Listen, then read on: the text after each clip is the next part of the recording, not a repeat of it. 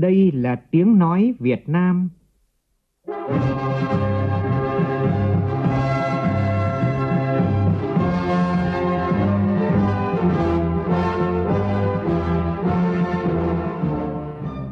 là tiếng nói Việt Nam,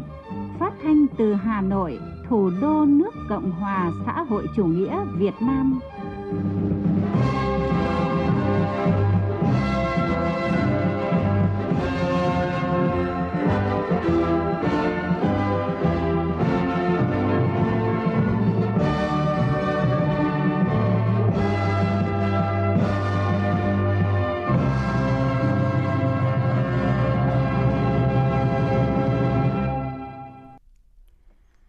Kính chào quý vị và các bạn. Mời quý vị và các bạn nghe chương trình Thời sự chiều của Đài Tiếng Nói Việt Nam. Chương trình Thời sự chiều nay có những nội dung đáng chú ý sau đây.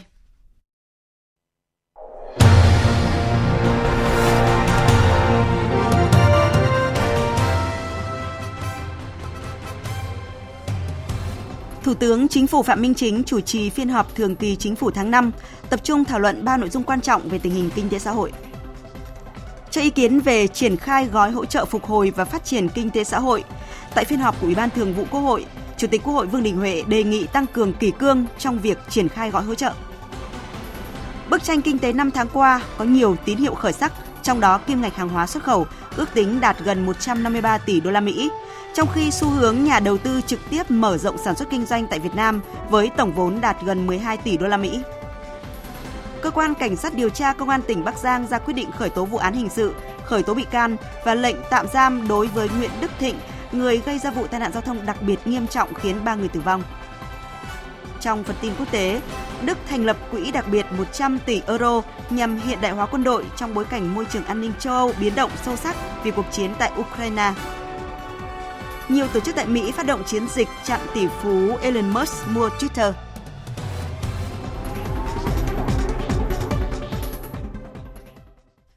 Sau đây là nội dung chi tiết. Thưa quý vị và các bạn, sáng nay Thủ tướng Chính phủ Phạm Minh Chính chủ trì phiên họp Chính phủ thường kỳ tháng 5 với nhiều nội dung quan trọng. Phát biểu tại phiên họp, Thủ tướng yêu cầu xây dựng lộ trình điều chỉnh học phí phù hợp, phải rất thận trọng cân nhắc việc tăng học phí, đảm bảo cuộc sống của người dân đang khó khăn, phải đánh giá đầy đủ tác động của việc tăng học phí và giá sách giáo khoa tới học sinh, sinh viên, hộ gia đình thu nhập thấp có hoàn cảnh khó khăn để hỗ trợ kịp thời và báo cáo Thủ tướng trong tháng 6 này. Phản ánh của phóng viên Vũ Khuyên. Báo cáo tại cuộc họp, Bộ Kế hoạch và Đầu tư cho biết tình hình kinh tế xã hội tháng 5 và 5 tháng đầu năm tiếp tục khởi sắc, đạt nhiều kết quả quan trọng trên các lĩnh vực, được bạn bè quốc tế đánh giá cao, tăng niềm tin cho người dân, doanh nghiệp, nhà đầu tư. Kinh tế vĩ mô ổn định, lạm phát được kiểm soát trong bối cảnh chịu nhiều sức ép. Chỉ số giá tiêu dùng tháng 5 tăng 2,86%, bình quân 5 tháng tăng 2,25% so với cùng kỳ. Thị trường tài chính tiền tệ cơ bản ổn định, tín dụng tăng 7,73% so với cuối năm 2021. Các cân đối lớn an ninh lương thực, năng lượng được đảm bảo. Công tác an sinh xã hội được bảo đảm, các hoạt động chăm lo đối tượng chính sách người nghèo được triển khai tích cực hiệu quả. SEA Games 31 được tổ chức chu đáo an toàn thành công, đoàn Việt Nam dẫn đầu các nước và phá kỷ lục về số huy chương vàng. Trật tự an toàn xã hội được đảm bảo, quốc phòng an ninh được giữ vững, đối thoại và hội nhập quốc tế được đẩy mạnh. Các kết quả thành tiệu của Việt Nam được bạn bè quốc tế ghi nhận đánh giá cao. Theo đánh giá của Nikkei, Việt Nam tăng 48 bậc, xếp thứ 14 trong bảng xếp hạng chỉ số phục hồi COVID-19. Việt Nam là một trong hai quốc gia ở khu vực châu Á-Thái Bình Dương được Standard Poor's nâng bậc tín nhiệm dài hạn kể từ đầu năm đến nay. Standard Poor's dự báo tăng trưởng GDP năm 2022 của Việt Nam khoảng 6,9% và xu hướng dài hạn là 6,5 đến 7% từ năm 2023. Tại cuộc họp, các thành viên chính phủ khẳng định những kết quả đạt được cũng cho thấy sự lãnh đạo đúng đắn của Đảng, sự phối hợp, ủng hộ của Quốc hội, sự vào cuộc mạnh mẽ của cả hệ thống chính trị, sự chỉ đạo điều hành quyết liệt bài bản, đồng bộ kịp thời, đúng hướng và hiệu quả của chính phủ, Thủ tướng Chính phủ. Bộ trưởng Lao động Thương binh và Xã hội Đào Ngọc Dung và Bộ trưởng Bộ Văn hóa Thể thao Du lịch Nguyễn Văn Hùng nêu ý kiến. Số doanh nghiệp của chúng ta thành lập mới và số doanh nghiệp quay trở lại hoạt động đã tăng tới 25,8%. Kéo theo đó đấy thì à, chúng ta rất mừng vì cái à, gia tăng cái số việc làm mới cho người lao động. Tại diễn đàn kinh tế thế giới vừa qua, du lịch Việt Nam đã được xếp hạng thứ 52 trên 117 quốc gia và là một trong ba quốc gia nằm vào cái top có tăng trưởng về năng lực phát triển du lịch đứng đầu thế giới. Phát biểu kết luận phiên họp, Thủ tướng Chính phủ Phạm Minh Chính khẳng định những kết quả đạt được trong tháng 5 và 5 tháng đầu năm 2022 là rất đáng mừng, tạo niềm tin và nền tảng vững chắc để tiếp tục phục hồi nhanh, phát triển bền vững kinh tế xã hội. Bên cạnh đó, Thủ tướng Phạm Minh Chính yêu cầu tập trung hoàn thiện thể chế, cơ chế chính sách để khơi thông các điểm nghẽn, tạo điều kiện phát triển đất nước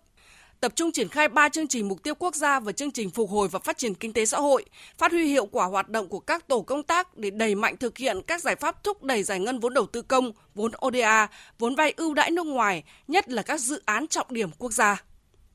Đẩy nhanh tiến độ các dự án về nguồn lưới điện và chủ động phương án sản xuất đáp ứng nhu cầu tiêu thụ trong mùa cao điểm nắng nóng sắp tới, theo dõi sát tình hình và có giải pháp ứng phó với thiên tai, giảm thiểu tác động tới phát triển nông nghiệp, sẵn sàng cứu hộ cứu nạn kiểm tra kịp thời khắc phục sự cố hậu quả thiên tai, điều tiết các hồ chứa đảm bảo hiệu quả an toàn.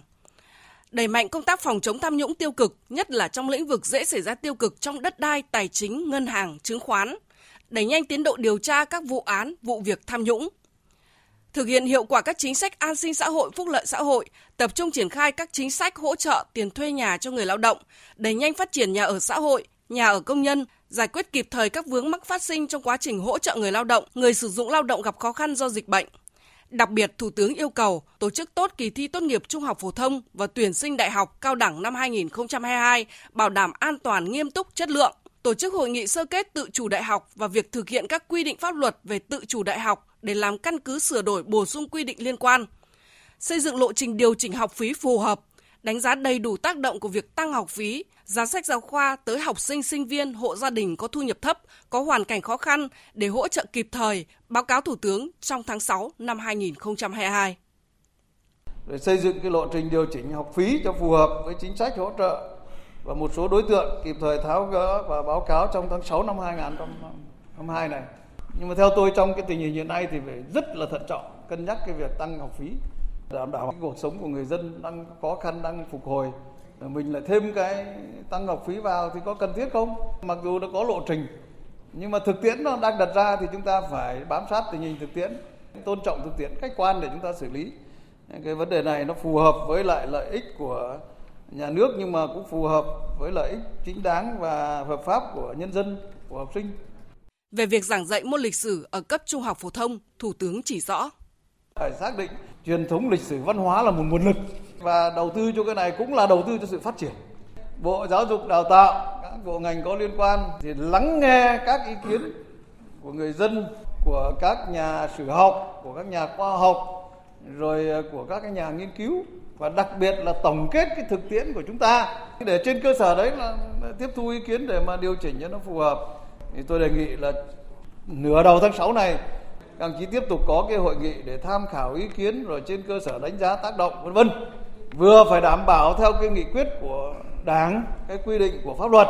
nhưng mà lại phải phù hợp với tình hình thực tiễn và đảm bảo được cái yêu cầu mong mỏi của nhân dân và cũng như là cái yêu cầu ờ, nâng cao cái chất lượng đào tạo, giáo dục về cái môn lịch sử này và xử lý cho nó hiệu quả và kịp thời có thể tính toán nghiên cứu theo cái hướng tức là vừa phải có cái chương trình bắt buộc vừa phải có cái chương trình tự chọn trong cái chương trình của cái phổ thông trung học này. Bên cạnh đó, Thủ tướng yêu cầu thực hiện đồng bộ các giải pháp đảm bảo quốc phòng an ninh, trật tự, an toàn xã hội, đẩy mạnh phòng chống tội phạm, chuẩn bị và tổ chức tốt các chương trình đối ngoại của lãnh đạo Đảng, Nhà nước, đẩy mạnh hội nhập quốc tế, tăng cường quan hệ với các đối tác, bảo đảm lợi ích quốc gia, dân tộc chương trình phục hồi và phát triển kinh tế xã hội đã giải ngân khoảng 22.000 tỷ đồng trong các hoạt động tài khóa và tiền tệ. Đây là một trong những thông tin đáng chú ý tại buổi họp báo chính phủ thường kỳ tháng 5 diễn ra vào chiều nay tại Hà Nội. Bộ trưởng, chủ nhiệm Văn phòng Chính phủ Trần Văn Sơn chủ trì buổi họp báo. Tin của phóng viên Phương Thoa. Trả lời báo chí về tiến độ triển khai chương trình phục hồi kinh tế, Thứ trưởng Bộ Kế hoạch và Đầu tư Trần Quốc Phương cho biết, tổng thể chương trình triển khai các hoạt động cả về tài khóa và tiền tệ là gần 350.000 tỷ, không bao gồm 46.000 tỷ với vaccine. Trong đó đã giải ngân được khoảng 22.000 tỷ đồng cho 4 chương trình. Đó là chương trình cho vay qua Ngân hàng Chính sách Xã hội, mua thuê nhà ở xã hội, chương trình hỗ trợ công nhân thuê nhà theo quyết định 08 của Thủ tướng Chính phủ, miễn giảm thuế tiêu thụ đặc biệt và nhóm hỗ trợ chi phí thông qua hỗ trợ gia hạn thuế đất. Liên quan đến tiến độ giải ngân hỗ trợ công nhân thuê nhà chậm, bà Nguyễn Thị Hà, Thứ trưởng Bộ Lao động Thương binh và Xã hội cho biết, Đến nay, có 19 tỉnh thành đã nhận hồ sơ đề nghị hỗ trợ tiền thuê nhà với hơn 2.000 doanh nghiệp cho hơn 46.000 lao động. Số hồ sơ đã thẩm định là hơn 21.000 lao động, đã giải ngân 100 doanh nghiệp với hơn 6.000 lao động, 3,1 tỷ đồng. Một trong những nguyên nhân là nhiều doanh nghiệp do lo sợ người lao động trục lợi chính sách đã đề nghị thêm hợp đồng thuê nhà và đăng ký tạm trú. Một số doanh nghiệp dự định để gộp 2 đến 3 tháng mới nộp hồ sơ. Do đó, Ủy ban nhân dân cấp huyện nhận hồ sơ ít. Liên quan đến giá xăng liên tục tăng trong thời gian qua, tại họp báo, Thứ trưởng Bộ Công Thương Đỗ Thắng Hải nhấn mạnh, lãnh đạo chính phủ hết sức quan tâm, thường xuyên có chỉ đạo quyết liệt về đảm bảo nguồn cung phục vụ đời sống sinh hoạt người dân và xăng dầu phục vụ đời sống kinh doanh. Bộ đã phối hợp với Bộ Tài chính thực hiện theo Nghị định 83 và Nghị định 95 trong điều hành giá xăng dầu phù hợp với ba biện pháp nhằm kiềm chế thấp nhất mức tăng gồm sử dụng điều chỉnh các loại thuế phí trong cơ cấu xăng dầu, đề xuất chính sách an sinh hỗ trợ cho người dân, người nghèo, có biện pháp hỗ trợ cho doanh nghiệp, đặc biệt sử dụng hiệu quả quỹ bình ổn xăng dầu. Giá bình quân một số mặt hàng thành phẩm xăng dầu trên thế giới ở tại Singapore từ ngày mùng 1 từ đầu năm đến ngày mùng 1 tháng 6 thì tăng là 45,86% đến 63,68%. Tuy nhiên là nhờ chúng ta đã sử dụng linh hoạt hợp lý cái quỹ bình ổn giá BOG và giá ở trong nước các mặt hàng giá xăng dầu của chúng ta chỉ tăng là 27,29% đến 47,89%. Như vậy là chúng ta vẫn phải điều hành theo giá tăng của thế giới nhưng rõ ràng là cái mức tăng của chúng ta là thấp hơn. Tại họp báo, các thành viên chính phủ cũng thông tin về tiến độ điều tra các vụ án nghiêm trọng gần đây như vụ Việt Á, vụ FLC, thông tin về kế hoạch tăng học phí trong các trường học. Sáng nay tại nhà Quốc hội, Ủy ban Thường vụ Quốc hội tổ chức phiên họp cho ý kiến về tình hình triển khai thực hiện và dự kiến danh mục mức vốn bố trí cho nhiệm vụ dự án thuộc chương trình phục hồi và phát triển kinh tế xã hội – Tại phiên họp, Ủy ban Thường vụ Quốc hội đề nghị chính phủ cần nghiêm túc rút kinh nghiệm, đánh giá nguyên nhân của sự chậm trễ triển khai chương trình phục hồi và phát triển kinh tế xã hội, ảnh hưởng đến quá trình phục hồi kinh tế xã hội. Chủ tịch Quốc hội Vương Đình Huệ tham dự phiên họp. Phóng viên Lại Hoa phản ánh.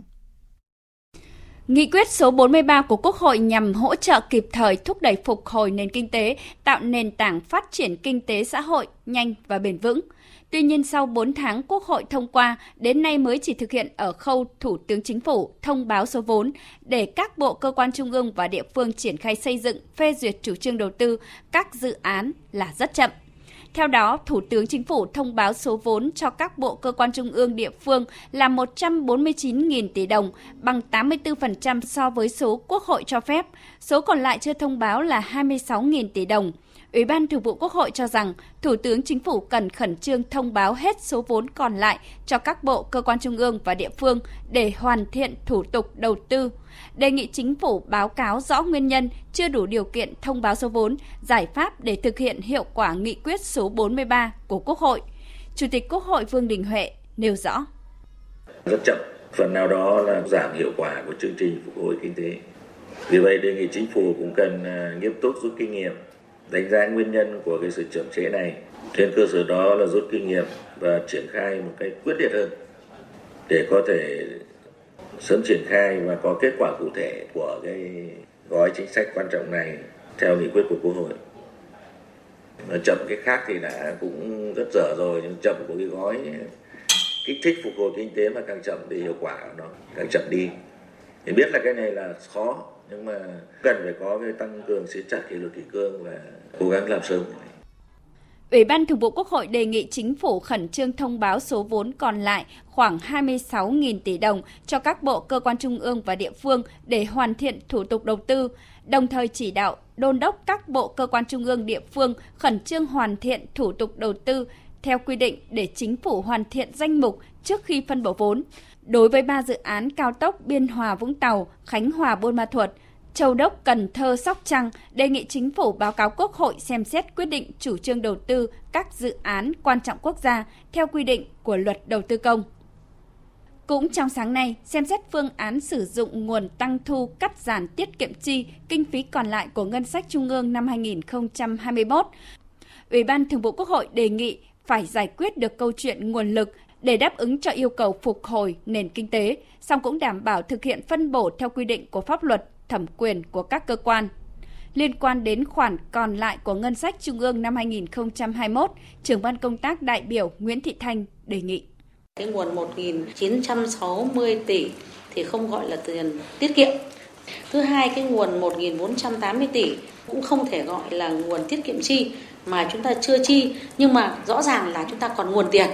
vậy thì chúng ta phải sử dụng như thế nào cho nó có lợi khi mà tiền đang có trong tay? Mà nhu cầu để phục hồi kinh tế, phát triển kinh tế là có, mà chúng ta lại để dành. Thời điểm nào đó chúng ta mới chi thì chúng ta cân nhắc cái hiệu quả với việc sử dụng này. Ờ, thứ hai nữa là cái việc thẩm quyền của việc sử dụng các cái nguồn đó, làm sao cho nó đúng thẩm quyền, đảm bảo chặt chẽ về thủ tục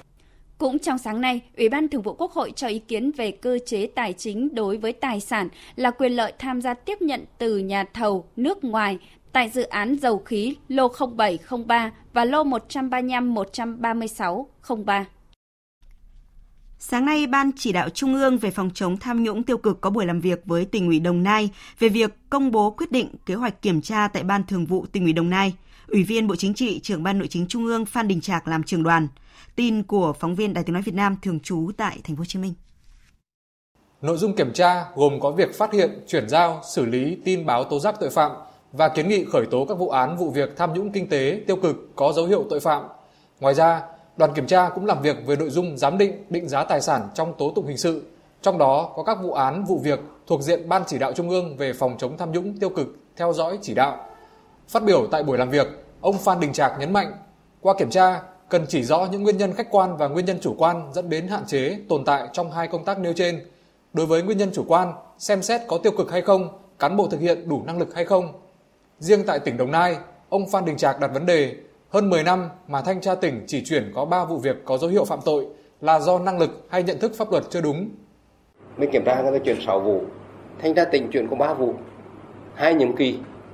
Mà thanh tra là làm nhiều hơn chứ, hoạt động nhiều hơn chứ mình phải đặt cho hỏi thật lớn đấy đặc biệt là rút ra những kinh nghiệm gì đề xuất giải pháp kiến nghị khắc phục cụ thể. Theo ông Phan Đình Trạc tỉnh Đồng Nai là địa phương có nhiều vụ việc phức tạp. Trung ương đã họp và có ý kiến nhưng vẫn chưa xử lý dứt điểm. Qua kiểm tra các thành viên của đoàn và phía tỉnh Đồng Nai cần nhìn nhận lại nghiêm túc. Nếu phát hiện vi phạm đậm thì phải xử lý. Quý vị và các bạn đang nghe chương trình Thời sự chiều của Đài Tiếng Nói Việt Nam. Thưa quý vị và các bạn, Quan hệ Việt Nam, Lào, Campuchia vẫn luôn là mối quan hệ đặc biệt. Mối quan hệ đoàn kết gắn bó keo sơn ấy luôn là động lực để ba nước Việt Nam, Lào, Campuchia giúp đỡ nhau trong công cuộc đấu tranh giành độc lập cũng như công cuộc xây dựng phát triển đất nước. Trong nhiều năm qua, quan hệ hợp tác ba nước Việt Nam, Lào, Campuchia đã đạt được nhiều thành tiệu nổi bật với sự quyết tâm, đoàn kết của lãnh đạo và nhân dân ba nước vì lợi ích chung của nhân dân mỗi nước, vì hòa bình, ổn định hợp tác và phát triển ở khu vực và trên thế giới. Đài Tiếng Nói Việt Nam mở chuyên mục nhân kỷ niệm 60 năm ngày thiết lập quan hệ ngoại giao Việt Nam-Lào và 55 năm ngày thiết lập quan hệ ngoại giao Việt Nam-Campuchia. Trong chuyên mục này hôm nay, phóng viên Đài Tiếng Nói Việt Nam nhìn lại quan hệ hợp tác giữa Việt Nam và Campuchia trong 55 năm qua.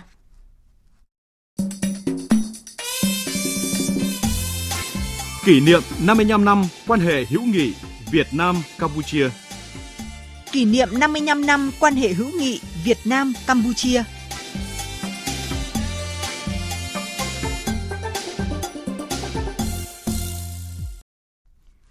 Thưa quý vị và các bạn, trải qua 55 năm, quan hệ hữu nghị và hợp tác giữa Việt Nam và Campuchia đã có những bước phát triển quan trọng cả về chiều rộng lẫn chiều sâu, thiết thực và hiệu quả trên các lĩnh vực. Trên đà phát triển của mối quan hệ láng giềng truyền thống, các lĩnh vực hợp tác song phương, Việt Nam, Campuchia những năm gần đây tiếp tục được củng cố với tinh thần quan hệ láng giềng tốt đẹp, hữu nghị truyền thống, hợp tác toàn diện, bền vững lâu dài, mang lợi mang lại lợi ích thiết thực cho nhân dân hai nước, góp phần duy trì hòa bình ổn định và thúc đẩy hợp tác phát triển trong khu vực.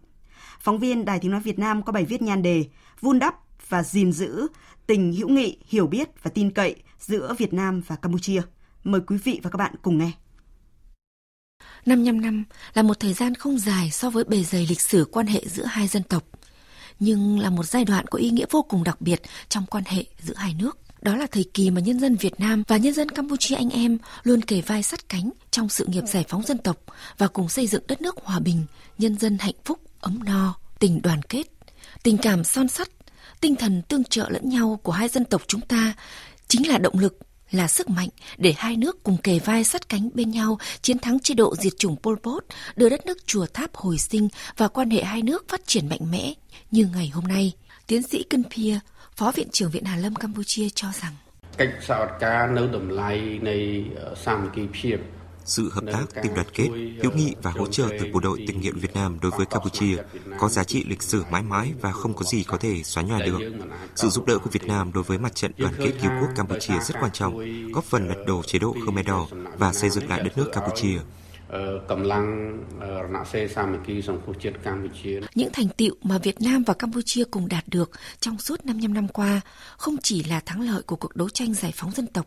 mà còn là biểu hiện của sự phát triển quan hệ trên tất cả các lĩnh vực trong công cuộc xây dựng và phát triển đất nước.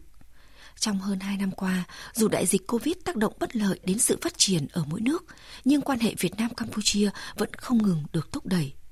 hai nước chung tay phòng chống dịch bệnh hiệu quả, giúp đỡ nhau bằng nhiều hình thức, cả về tinh thần và vật chất, vật tư y tế, tiền mặt, vaccine.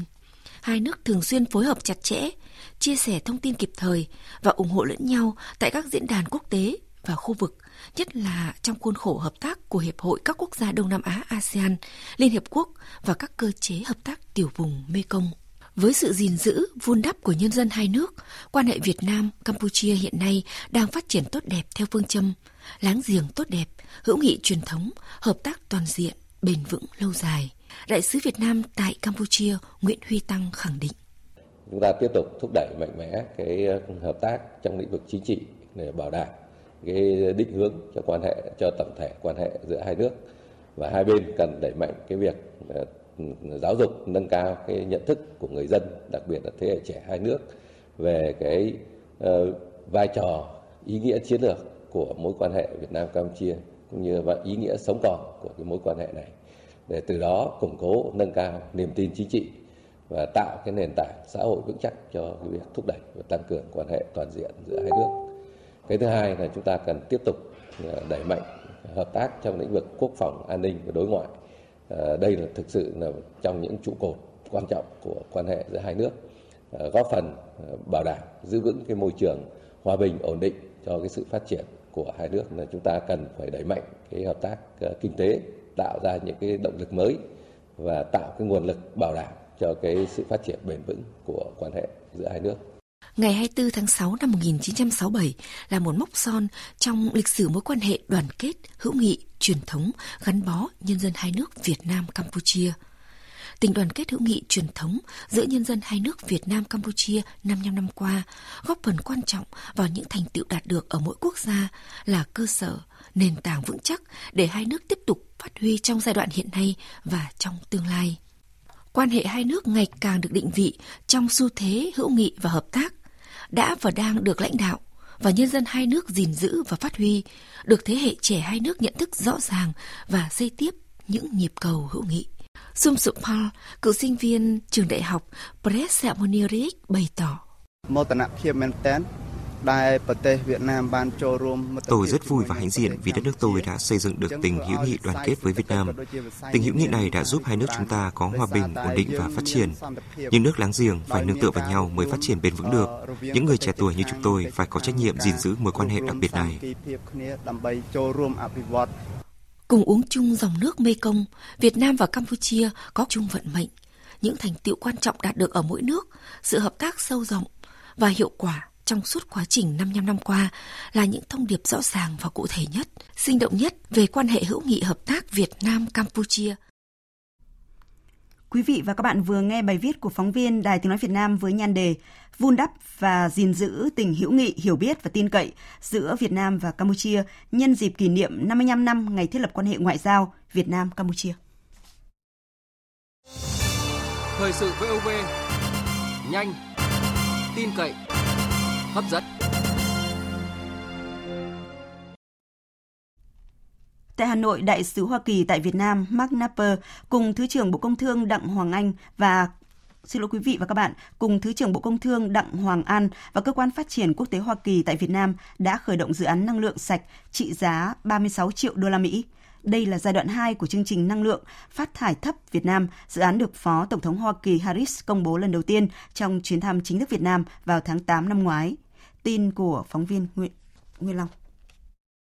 Chương trình đã hỗ trợ công cụ lập quy hoạch điện, cung cấp tư vấn kỹ thuật, nâng cao năng lực trong việc lập quy hoạch phát triển điện lực quốc gia thời kỳ 2021-2030, tầm nhìn tới năm 2045, đề xuất chương trình thí điểm cơ chế mua bán điện trực tiếp DPPA,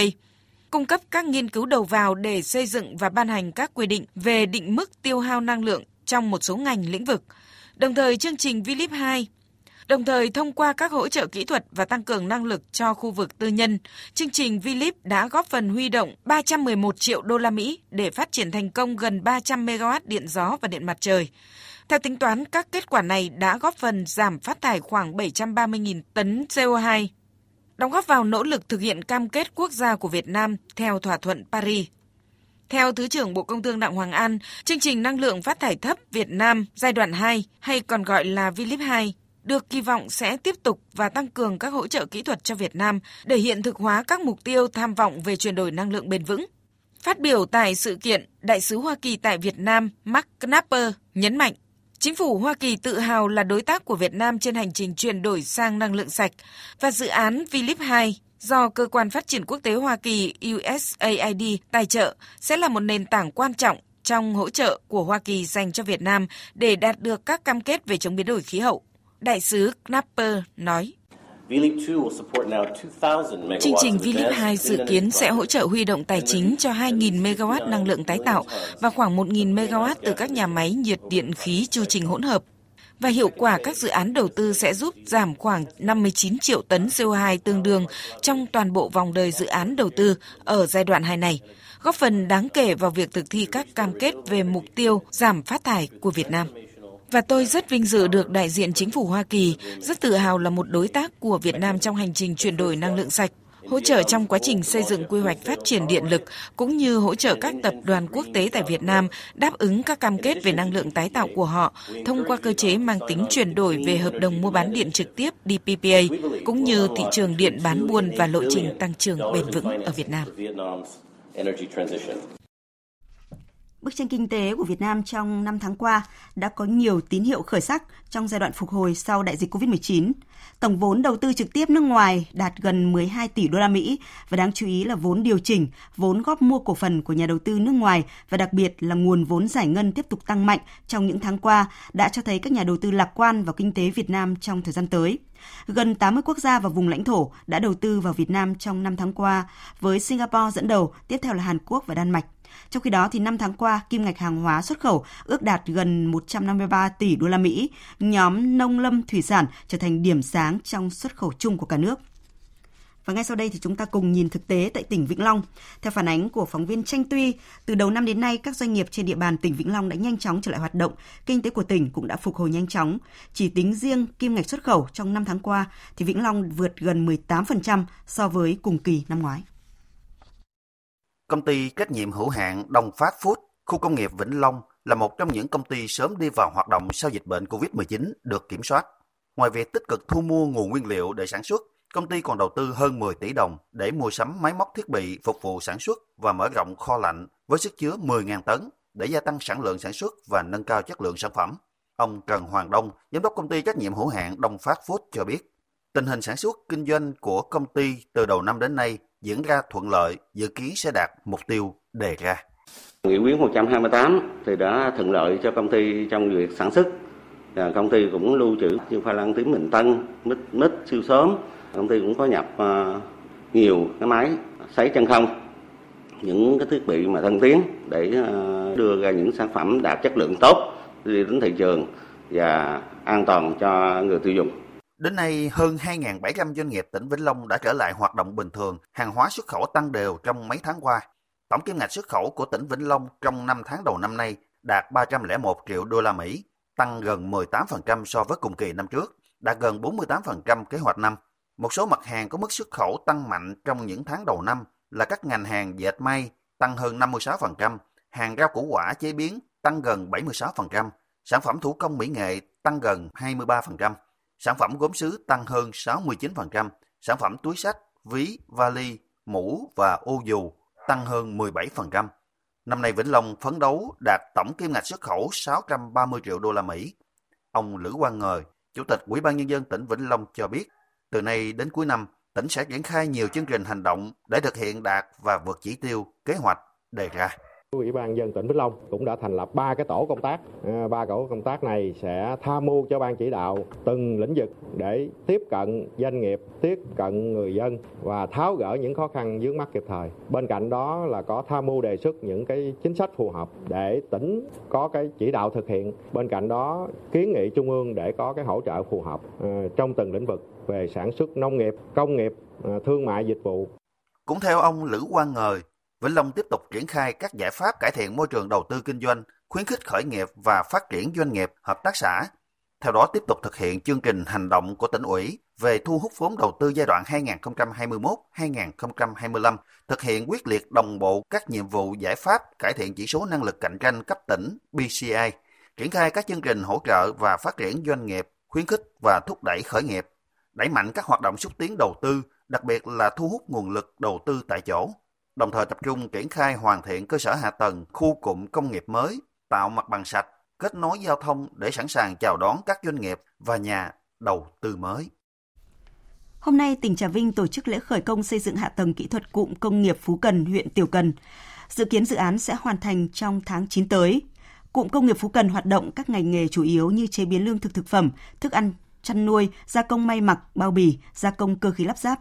Phó Chủ tịch Ủy ban nhân dân tỉnh Trà Vinh Nguyễn Quỳnh Thiện cam kết sẽ luôn đồng hành cùng các nhà đầu tư trong quá trình thực hiện dự án và tỉnh ưu tiên thực hiện các chính sách ưu đãi đầu tư theo nghị quyết của Hội đồng nhân dân tỉnh đối với dự án và luôn lắng nghe kiến nghị của các nhà đầu tư để kịp thời tháo gỡ những vướng mắc. Hiện nay thì tỉnh Trà Vinh đang kêu gọi doanh nghiệp đầu tư xây dựng hạ tầng kỹ thuật ba cụm công nghiệp gồm An Phú Tân, Lưu Nghiệp Anh và Sa Bình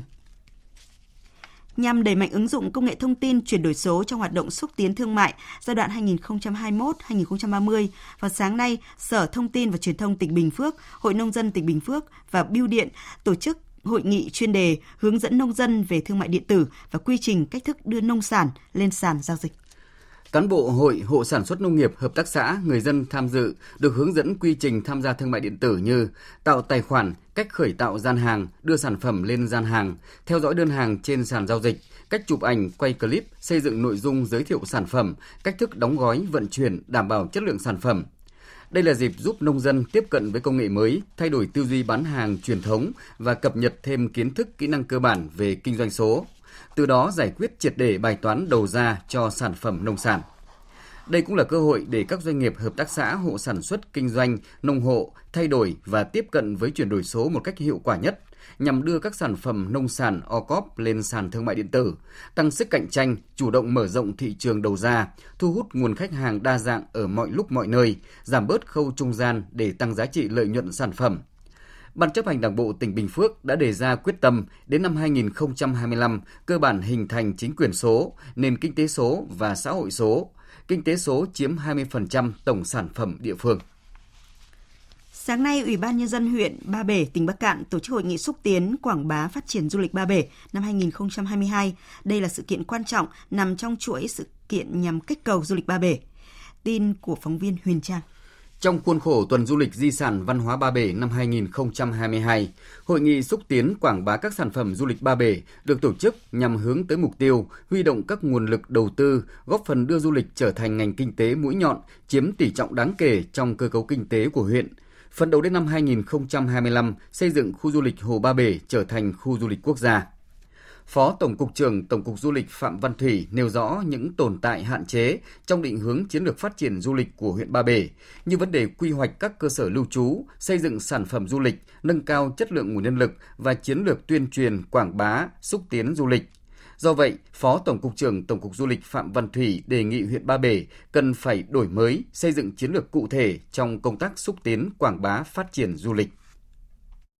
Trước hết chúng ta phải xây dựng cái sản phẩm du lịch đặc trưng mang một tính truyền thống bởi nét đặc trưng văn hóa vùng miền của Đông Bắc rất Bắc Cạn, rất Hồ Ba Bể. Và căn cứ vào cái nhu cầu và thị hiếu của khách du lịch để chúng ta tạo ra các sản phẩm đặc trưng đó nhất là trong thời điểm mà vừa tạm ngưng đại dịch thị hiếu khách của du lịch trước đây là khác. Nhưng trong thời điểm khách du lịch của chúng ta vừa bị chịu trận bởi hai năm đại dịch rồi thì bây giờ thị hiếu là cái gì? Thì chúng ta phải tính có cái dự báo. Chúng ta phải tăng cường cái việc xúc tiến quảng bá quảng bá trong khu vực quảng bá trong nước quảng bá trong khu vực ASEAN này và quảng bá quốc tế Hôm nay, lễ hội Việt Nam tại Nhật Bản với quy mô lớn đã khai mạc tại công viên Io Yogi của thủ đô Tokyo. Đây là lễ hội lần thứ 14 được tổ chức hàng năm và đã trở thành sự kiện giao lưu nhân dân hiếm có giữa hai nước. Phản ánh của phóng viên Bùi Hùng thường trú tại Nhật Bản.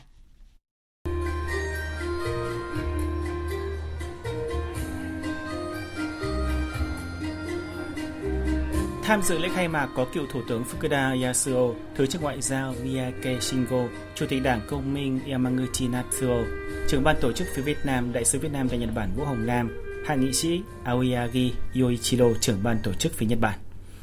À, Đại sứ Việt Nam tại Nhật Bản Vũ Hồng Nam hy vọng thông qua lễ hội tình hữu nghị tốt đẹp đầy thiện trí và tin tưởng giữa nhân dân hai nước sẽ ngày càng sâu sắc. Doanh nghiệp hai nước có cơ hội gặp gỡ, trao đổi hợp tác, thúc đẩy quan hệ đầu tư thương mại phát triển, góp phần vào lợi ích chung của hai bên.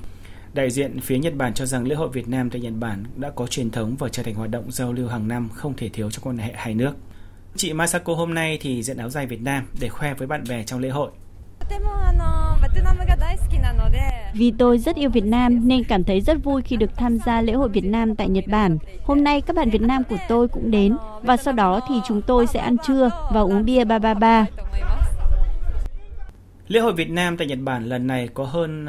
70 gian hàng, bao gồm quầy ẩm thực và các gian trưng bày hàng hóa, đồ thủ công mỹ nghệ. Khách tham quan có cơ hội được biết đến với những sản phẩm Việt Nam nổi tiếng trên thế giới và có mặt tại thị trường Nhật Bản, được thưởng thức những món ăn ngon truyền thống của Việt Nam như phở, nem, bánh mì hay là mua sắm những đồ thủ công mỹ nghệ. Ở nhiều công ty ờ, Việt Nam và Nhật Bản còn coi lễ hội là cơ hội quảng bá sản phẩm đến với người tiêu dùng Nhật Bản. Đặc biệt năm nay có gian hàng phát à, quả vải tươi miễn phí nhằm quảng bá mạnh mẽ cho mặt hàng này đang dần chiếm được sự ưa chuộng của người tiêu dùng Nhật Bản. À, hiện quả vải tươi đã bán được rộng rãi tại hệ thống siêu thị Ion. Theo ban tổ chức lễ hội năm nay dự kiến thu hút khoảng 200.000 người tham dự. Chuyển sang một thông tin đáng chú ý, căn cứ tài liệu chứng cứ đã thu thập được, chiều nay cơ quan cảnh sát điều tra công an thành phố Bắc Giang tỉnh Bắc Giang đã ra quyết định khởi tố vụ án hình sự, khởi tố bị can, lệnh tạm giam đối với Nguyễn Đức Thịnh ở phường Ngô Quyền, thành phố Bắc Giang về hành vi vi phạm quy định về tham gia giao thông đường bộ. Trước đó vào đêm ngày mùng 2 tháng 6, xảy ra một vụ tai nạn giao thông đặc biệt nghiêm trọng tại thành phố Bắc Giang, tỉnh Bắc Giang, làm 3 người trong một gia đình tử vong. Xe ô tô do Nguyễn Đức Thịnh, sinh năm 1987, là cán bộ Ban Quản lý Bảo trì Đường bộ thuộc Sở Giao thông Vận tải Bắc Giang, điều khiển va chạm với xe máy do anh Nguyễn Mạnh Hưng điều khiển chở theo vợ và con gái. Vụ va chạm khiến ba người trên xe máy tử vong. Theo điều tra ban đầu của cơ quan công an, lái xe ô tô gây tai nạn giao thông đặc biệt nghiêm trọng này đi xe tốc độ cao và có sử dụng rượu bia. Nồng độ cồn là 0,604 mg trên một lít khí thở. Thưa quý vị và các bạn, liên quan đến vụ tai nạn giao thông đặc biệt nghiêm trọng này, chia sẻ trước sự bức xúc, phẫn nộ của dư luận khi lái xe gây tai nạn là cán bộ đảng viên, lại là người công tác trong ngành giao thông, hơn ai hết phải tuân thủ quy định đã uống rượu bia thì không lái xe, nhưng vẫn vi phạm và gây hậu quả thảm khốc. Ông Khuất Việt Hùng, Phó Chủ tịch chuyên trách Ủy ban An toàn Giao thông Quốc gia cho rằng đây là điều không thể chấp nhận được. Như cha ông chúng ta vẫn hay nói, chi pháp thì phải úy pháp, tức là người biết pháp luật hay là người thi hành pháp luật phải là người đầu tiên tôn trọng hay chúng ta gọi là từ sợ pháp luật. Trong trường hợp này thì thứ nhất là đây là một cán bộ, thứ hai đây cũng là một đảng viên. Nguyên tắc là đảng viên là cán bộ thì chúng ta phải nêu gương đặc biệt là cán bộ của ngành giao thông mặc dù anh này mới chuyển sang ngành giao thông được một tháng nhưng đã là cán bộ của ngành giao thông thì lại càng phải nêu gương thực hiện quy định pháp luật giao thông nói chung và có thể nói rằng lúc này, hơn ai hết, tất cả đảng viên, cán bộ công chức phải nhìn vào cái vụ việc này như là một cái lời nhắc nhở, lời răn đe, lời cảnh tỉnh. Trong quá trình làm việc với vai trò là cán bộ công chức cho dù mình ở vị trí công tác nào, điều kiện hoàn cảnh nào, đang làm việc, đang thực thi công vụ hay chính ở trong cái đời sống sinh hoạt hàng ngày, chúng ta vẫn phải có trách nhiệm. Trước tiên là phải nêu gương thực thi quy định pháp luật, đặc biệt là quy định pháp luật trong những lĩnh vực mình là cái người thực thi nó xây dựng và bảo vệ quy định pháp luật đó. Ông Khuất Việt An sẽ tiếp tục phối hợp với các cơ quan thông tấn báo chí và các bộ ngành địa phương tăng cường tuyên truyền về luật phòng chống tác hại của rượu bia, nâng cao nhận thức của người dân, nghiêm túc thực hiện, đã uống rượu bia thì không lái xe. Chúng ta đang thực hiện luật phòng chống tác hại rượu bia nhưng mới chỉ tập trung vào hành vi là vi phạm nồng độ cồn điều khiển phương tiện cơ giới thôi. Hay nói cách khác là chúng ta đang để cho gà chạy ra đường thì chúng ta đuổi. Còn lại những hành vi để ngăn ngừa phòng từ sớm từ xa cái hành vi vi phạm pháp luật về nồng độ cồn thì chúng ta chưa thực sự quan tâm để chỉ đạo thực hiện thì chúng tôi cũng tham mưu để Thủ tướng Chính phủ chỉ đạo các cơ quan thông tin đại chúng ở trung ương địa phương tăng cường tuyên truyền, vận động nhân dân thực hiện quy định pháp luật về phòng chống tác hại rượu bia, đặc biệt là thực hiện đã uống rượu bia không lái xe. Chúng tôi rất mong là các cơ quan thông tấn báo chí gửi những thông điệp hướng dẫn người dân thực hiện quy định này cho nó đúng để đảm bảo là chúng ta có thể giảm thiểu những cái vi phạm và ngăn ngừa những cái tai nạn rất là đau lòng trong tương lai. Thưa quý vị và các bạn, phía trước tay lái là sự sống. Một lần nữa mong quý vị và các bạn hãy lái xe an toàn bằng cả trái tim và ý thức trách nhiệm để các gia đình không phải chịu thêm nỗi đau mất người thân đột ngột, một nỗi đau mất mát không gì có thể bù đắp được. Và chương trình thời sự chiều nay sẽ được tiếp tục với một số thông tin thời tiết đáng chú ý. Theo dự báo tối và đêm nay ở khu vực Bắc Bộ và Trung Bộ chủ đạo là không mưa, nhiệt độ hạ nhanh còn trong khoảng 24 đến 27 độ. Đáng lưu ý là ở Tây Nguyên và Nam Bộ, dự báo tiếp tục có mưa trên diện rộng, cục bộ có nơi mưa vừa. Đề phòng các hiện tượng thời tiết cực đoan như lốc xét, mưa đá và gió giật mạnh, ngập úng ở các vùng trung thấp. Sang ngày mai, hầu hết các khu vực Trung Du và Đồng bằng Bắc Bộ, khu vực từ Thanh Hóa đến Phú Yên tiếp tục có nắng nóng với nhiệt độ cao nhất phổ biến từ 35 đến 37 độ, có nơi trên 37 độ. Thời gian có nhiệt độ trên 35 độ từ 13 giờ đến 17 giờ. Khu vực Hà Nội ngày mai cũng có nắng nóng với nhiệt độ cao nhất 35 đến 37 độ. Phải đến ngày mùng 6 tháng 6, nắng nóng diện rộng mới giảm dần ở Bắc Bộ và Bắc Trung Bộ, nhưng ở khu vực Trung Bộ, nắng nóng còn kéo dài trong những ngày tới. Tây Nguyên và Nam Bộ ngày mai cũng có nắng cho đến khoảng 15 giờ, nhiệt độ cao nhất 33-34 độ. Chiều tối và đêm vẫn có mưa rào và rông trên diện rộng.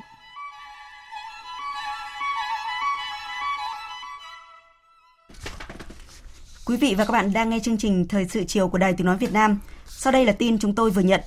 Hôm nay tại trụ sở Trung ương Đảng, đồng chí Tổng Bí thư Nguyễn Phú Trọng chủ trì họp Bộ Chính trị, Ban Bí thư để xem xét thi hành kỷ luật Ban cán sự Đảng, Bộ Khoa học và Công nghệ nhiệm kỳ 2016-2021, Ban cán sự Đảng Bộ Y tế nhiệm kỳ 2016-2021, các đồng chí Chu Ngọc Anh, Ủy viên Trung ương Đảng, Phó Bí thư Thành ủy, Bí thư Ban cán sự Đảng, Chủ tịch Ủy ban nhân dân thành phố Hà Nội, nguyên Bí thư Ban cán sự Đảng, nguyên Bộ trưởng Bộ Khoa học và Công nghệ, Nguyễn Thanh Long, Ủy viên Trung ương Đảng, Bí thư Ban cán sự Đảng, Bộ trưởng Bộ Y tế, Phạm Công Tạc, Ủy viên Ban cán sự Đảng, Thứ trưởng Bộ Khoa học và Công nghệ. Sau khi xem xét đề nghị của Ủy ban Kiểm tra Trung ương, Bộ Chính trị, Ban Bí thư nhận thấy những vi phạm, khuyết điểm của Ban cán sự Đảng, Bộ Khoa học và Công nghệ nhiệm kỳ 2016-2021, Ban cán sự Đảng Bộ Y tế nhiệm kỳ 2016-2021 gây hậu quả nghiêm trọng. Các đồng chí Trung Ngọc Anh, Nguyễn Thanh Long, Phạm Công Tạc đã suy thoái về tư tưởng chính trị, đạo đức, lối sống, vi phạm quy định của Đảng và pháp luật của nhà nước, vi phạm quy định về những điều đảng viên không được làm, quy định trách nhiệm nêu gương gây hậu quả rất nghiêm trọng, làm thất thoát, lãng phí lớn ngân sách nhà nước, ảnh hưởng đến công tác phòng chống dịch COVID-19, gây bức xúc trong xã hội, ảnh hưởng xấu đến uy tín của các tổ chức đảng, Bộ Khoa học Công nghệ và Bộ Y tế. Căn cứ nội dung, tính chất, mức độ hậu quả, nguyên nhân vi phạm theo quy định của Đảng về kỷ luật tổ chức đảng, đảng viên vi phạm, Bộ Chính trị quyết định thi hành kỷ luật bằng hình thức cảnh cáo Ban cán sự Đảng Bộ Khoa học và Công nghệ nhiệm kỳ 2016-2021, Ban cán sự Đảng Bộ Y tế nhiệm kỳ 2016-2021. Ban Bí thư quyết định thi hành kỷ luật bằng hình thức khai trừ ra khỏi Đảng đồng chí Phạm Công Tạc. Bộ Chính trị đề nghị Ban chấp hành Trung ương Đảng xem xét thi hành kỷ luật đồng chí Trung Ngọc Anh và đồng chí Nguyễn Thanh Long. Đề nghị các cơ quan chức năng thi hành kỷ luật về hành chính theo đúng quy định đối với các tập thể, cá nhân đã bị kỷ luật Đảng.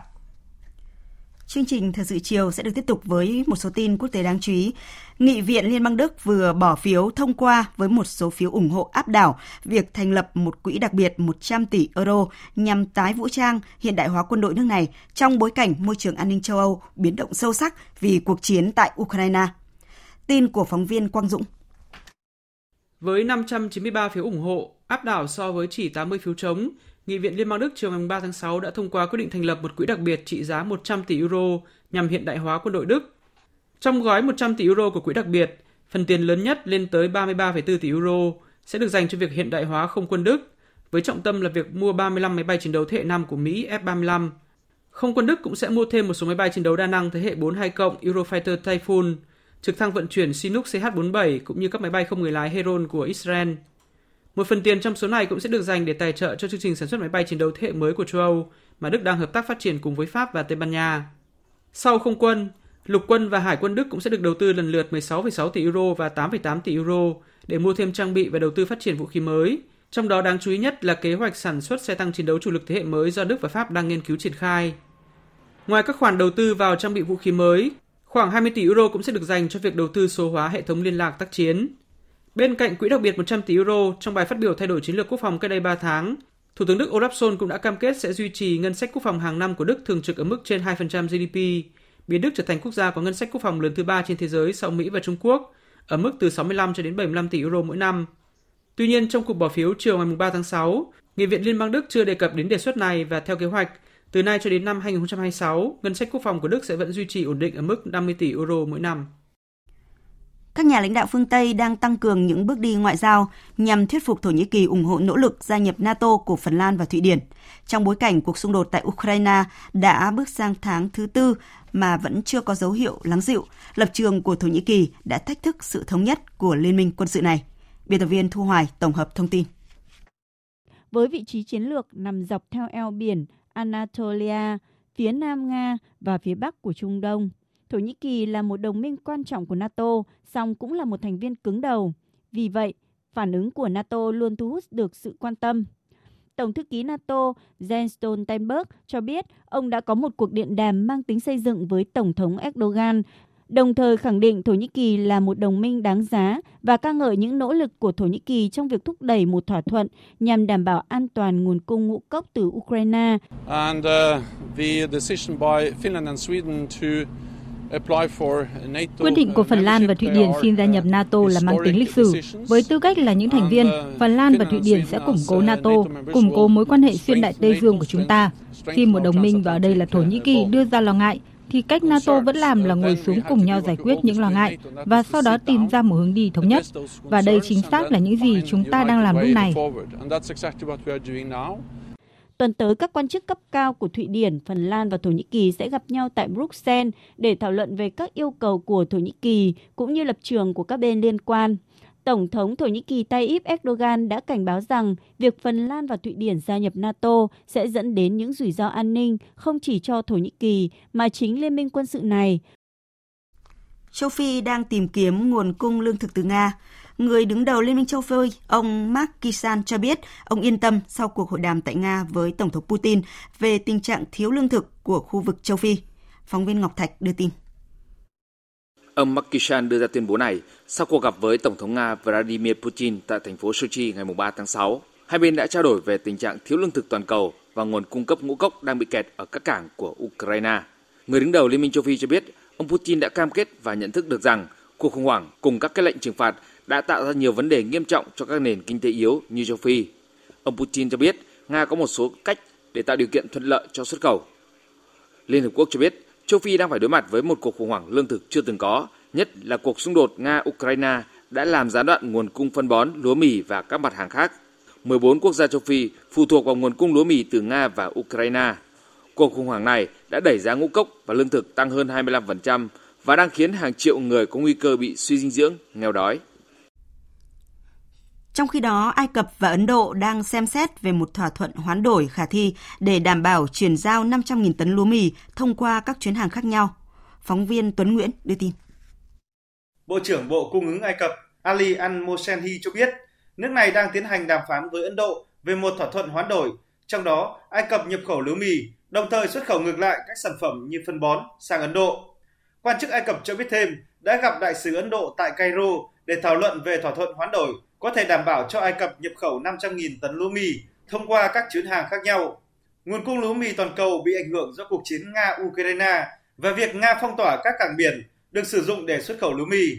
Ngoài ra, việc đảm bảo các lô lúa mì từ Ấn Độ, một nước sản xuất chính, đã trở nên khó khăn hơn kể từ khi chính phủ nước này ban hành lệnh cấm xuất khẩu lúa mì vào tháng 5 vừa qua nhằm đảm bảo an ninh lương thực trong nước.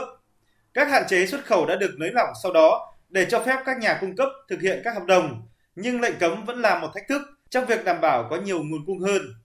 Để đảm bảo nhu cầu tiêu thụ lúa mì trong nước, thời gian qua, chính phủ Ai Cập đã đàm phán với các tiểu vương quốc Ả Rập Thống Nhất, Mỹ và các nước Tây Âu trong nỗ lực giảm bớt tình trạng thiếu hụt tiềm năng. Nhiều nhóm vận động tại Mỹ đã triển khai chiến dịch nhằm ngăn chặn tỷ phú Elon Musk mua mạng xã hội Twitter trong lúc giới chức chống độc quyền nước này đánh giá về thương vụ. Twitter thông báo thương vụ bán mạng xã hội này do tỷ phú Musk đang tiến gần hơn tới giai đoạn ký kết khi qua hạn chót thẩm tra của cơ quan chống độc quyền Mỹ. Tuy nhiên, một liên minh các tổ chức phi lợi nhuận đã khởi động chiến dịch nhằm ngăn chặn thương vụ này. Các bên tham gia chiến dịch cho rằng tỷ phú Elon Musk mua Twitter chỉ để đánh bóng tên tuổi. Việc để thương vụ tiếp tục sẽ là cơ hội cho chủ nghĩa cực đoan lộng hành với những bài đăng có hại, thù hận và xúc phạm được cho là sẽ gia tăng trên Twitter. Chiến dịch được phát động để gây sức ép với Ủy ban chứng khoán Mỹ và các cơ quan khác nghiên cứu kỹ hơn về thương vụ này và thuyết phục các cổ đông của Twitter phản đối việc tỷ phú Elon Musk mua công ty công nghệ có trụ sở ở San Francisco. Chương trình Thời sự chiều sẽ được tiếp tục với một số thông tin thể thao.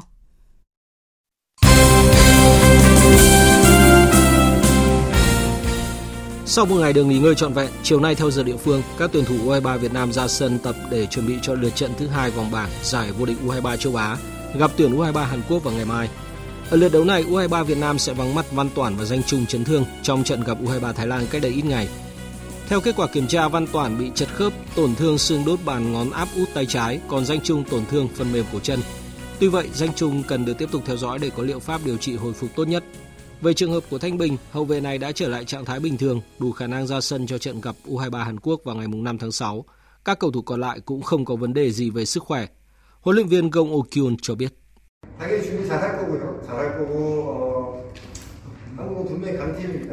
U23 Hàn Quốc là đối thủ mạnh. Tôi là người Hàn Quốc nhưng đang làm việc cho U23 Việt Nam. Nhiệm vụ của tôi là nỗ lực hết mình để cùng các học trò hướng tới chiến thắng. Thanh Bình và Lý Công Hoàng Anh không đủ thể lực để ra sân trong trận gặp U23 Thái Lan, nhưng sẽ trở lại ở trận đấu tới với U23 Hàn Quốc. Chuyển sang các tin thể thao đáng chú ý khác. Liên đoàn võ thuật tổng hợp Việt Nam đã công bố giải đấu Lion Championship. Đây là sự kiện MMA chuyên nghiệp đầu tiên tại Việt Nam. Giải năm nay có 120 võ sĩ đăng ký thi đấu. Không chỉ có các vận động viên trong nước, giải đấu năm nay còn có sự tham gia của 6 võ sĩ quốc tế đến từ Mỹ hay Ukraine. Vòng sơ loại các khu vực được tổ chức ở Hà Nội, Đà Nẵng và Thành phố Hồ Chí Minh trong tháng 6 và tháng 7. Vòng tứ kết diễn ra vào tháng 9, vòng bán kết tổ chức vào cuối tháng 10. Vòng chung kết tranh đai các hạng cân dự kiến diễn ra ở Phú Quốc, Kiên Giang vào tháng 1 năm sau. Tiếp theo là phần tin thể thao quốc tế. Đoàn quân huấn luyện viên Luis Van Gaal đã thắng đậm 4-1 trên sân Bỉ ở trận cầu tâm điểm bảng A4 UEFA Nations League. Các bàn thắng của đội khách thuộc về Bergwijn, Depay và Dumfries. Đây là lần đầu tiên Bỉ thua trên sân nhà kể từ tháng 9 năm 2016 và cũng là thất bại đầu tiên của đội bóng này tại UEFA Nations League trên sân nhà. Ở lượt đấu tiếp theo vào ngày 8 tháng 6, Bỉ tiếp tục đá trên sân nhà gặp Ba Lan, còn Hà Lan làm khách của Sweden. Đội sẽ tranh vé dự World Cup 2022 với Ukraine vào ngày 5 tháng 6. Tay vợt Rafael Nadal đã giành quyền vào chung kết sau khi Alexander Zverev dính chấn thương nặng ở cuối set 2 trận bán kết Roland Garros 2022. Tỷ số trước thời điểm Zverev bỏ cuộc là 7-6, 6-6 nghiêng về Nadal. Tay vợt Tây Ban Nha có lần thứ 14 vào chung kết Roland Garros với đối thủ là Kasparus hoặc Marin Cilic. Trong 13 lần vào chung kết trước đây ở Grand Slam trên sân đất nện, Nadal đều thắng và vô địch. Anh đã có cơ hội gia tăng kỷ lục giành danh hiệu Grand Slam lên con số 22. Dự báo thời tiết Mời quý vị và các bạn nghe bản tin dự báo thời tiết đêm nay và ngày mai. Khu vực Bắc Bộ, chiều tối và đêm có mưa rào và rông vài nơi, ngày nắng nóng. Riêng Lai Châu, Điện Biên có mưa rào rải rác và có nơi có rông gió nhẹ. Nhiệt độ từ 24 đến 37 độ. Riêng khu vực Trung Du và Đồng Bằng 35 đến 37 độ. Khu vực từ Thanh Hóa đến Thừa Thiên Huế, chiều tối và đêm có mưa rào và rông vài nơi, ngày nắng nóng, có nơi nắng nóng gai gắt, gió Tây Nam cấp 2, cấp 3. Nhiệt độ từ 27 đến 37 độ, có nơi trên 37 độ. Khu vực từ Đà Nẵng đến Bình Thuận, chiều tối và đêm có mưa rào và rông vài nơi, ngày nắng phía Bắc có nắng nóng, có nơi nắng nóng gay gắt, gió Tây Nam đến Nam cấp 2, cấp 3, nhiệt độ từ 25 đến 37 độ, có nơi trên 37 độ, phía Nam cao nhất từ 31 đến 34 độ. Tây Nguyên chiều tối và đêm có mưa rào và rông vài nơi ngày nắng, gió Tây Nam cấp 2, cấp 3. Trong mưa rông có khả năng xảy ra lốc xét, mưa đá và gió giật mạnh, nhiệt độ từ 21 đến 32 độ. Nam Bộ có mưa rào và rông vài nơi, riêng chiều tối có mưa rào và rông rải rác, gió Tây Nam cấp 2, cấp 3. Trong mưa rông có khả năng xảy ra lốc xét, mưa đá và gió giật mạnh, nhiệt độ từ 24 đến 34 độ. Khu vực Hà Nội, chiều tối và đêm có mưa rào và rông vài nơi, ngày nắng nóng, gió Nam cấp 2, cấp 3, nhiệt độ từ 26 đến 37 độ. Bản tin dự báo thời tiết biển đêm nay và ngày mai, Bắc Vịnh Bắc Bộ có mưa rào vài nơi, gió Nam đến Tây Nam cấp 5, có lúc cấp 6, giật cấp 7, biển động – Nam Vịnh Bắc Bộ, vùng biển từ Quảng Trị đến Quảng Ngãi không mưa, gió Nam đến Tây Nam cấp 4, cấp 5. Vùng biển từ Bình Định đến Ninh Thuận có mưa rào và rông vài nơi, gió Tây Nam cấp 5 có lúc cấp 6, giật cấp 7, cấp 8 biển động. Khu vực Bắc Biển Đông, khu vực giữa Biển Đông và khu vực quần đảo Hoàng Sa thuộc thành phố Đà Nẵng có mưa rào và rông vài nơi, gió Tây Nam cấp 4, cấp 5. Khu vực Nam Biển Đông và khu vực quần đảo Trường Sa thuộc tỉnh Khánh Hòa, vùng biển từ Bình Thuận đến Cà Mau, vùng biển từ Cà Mau đến Kiên Giang và Vịnh Thái Lan có mưa rào và rông rải rác. Trong mưa rông có khả năng xảy ra lốc xoáy và gió giật mạnh, gió Tây Nam cấp 3, cấp 4. Quý vị và các bạn vừa nghe chương trình Thời sự chiều của Đài Tiếng Nói Việt Nam. Chương trình do các biên tập viên Nguyễn Hằng, Lan Anh cùng phát thanh viên Hoàng Sang, kỹ thuật viên Thu Hiền thực hiện, chịu trách nhiệm nội dung Nguyễn Thị Tuyên Mai. Cảm ơn quý vị và các bạn đã quan tâm theo dõi.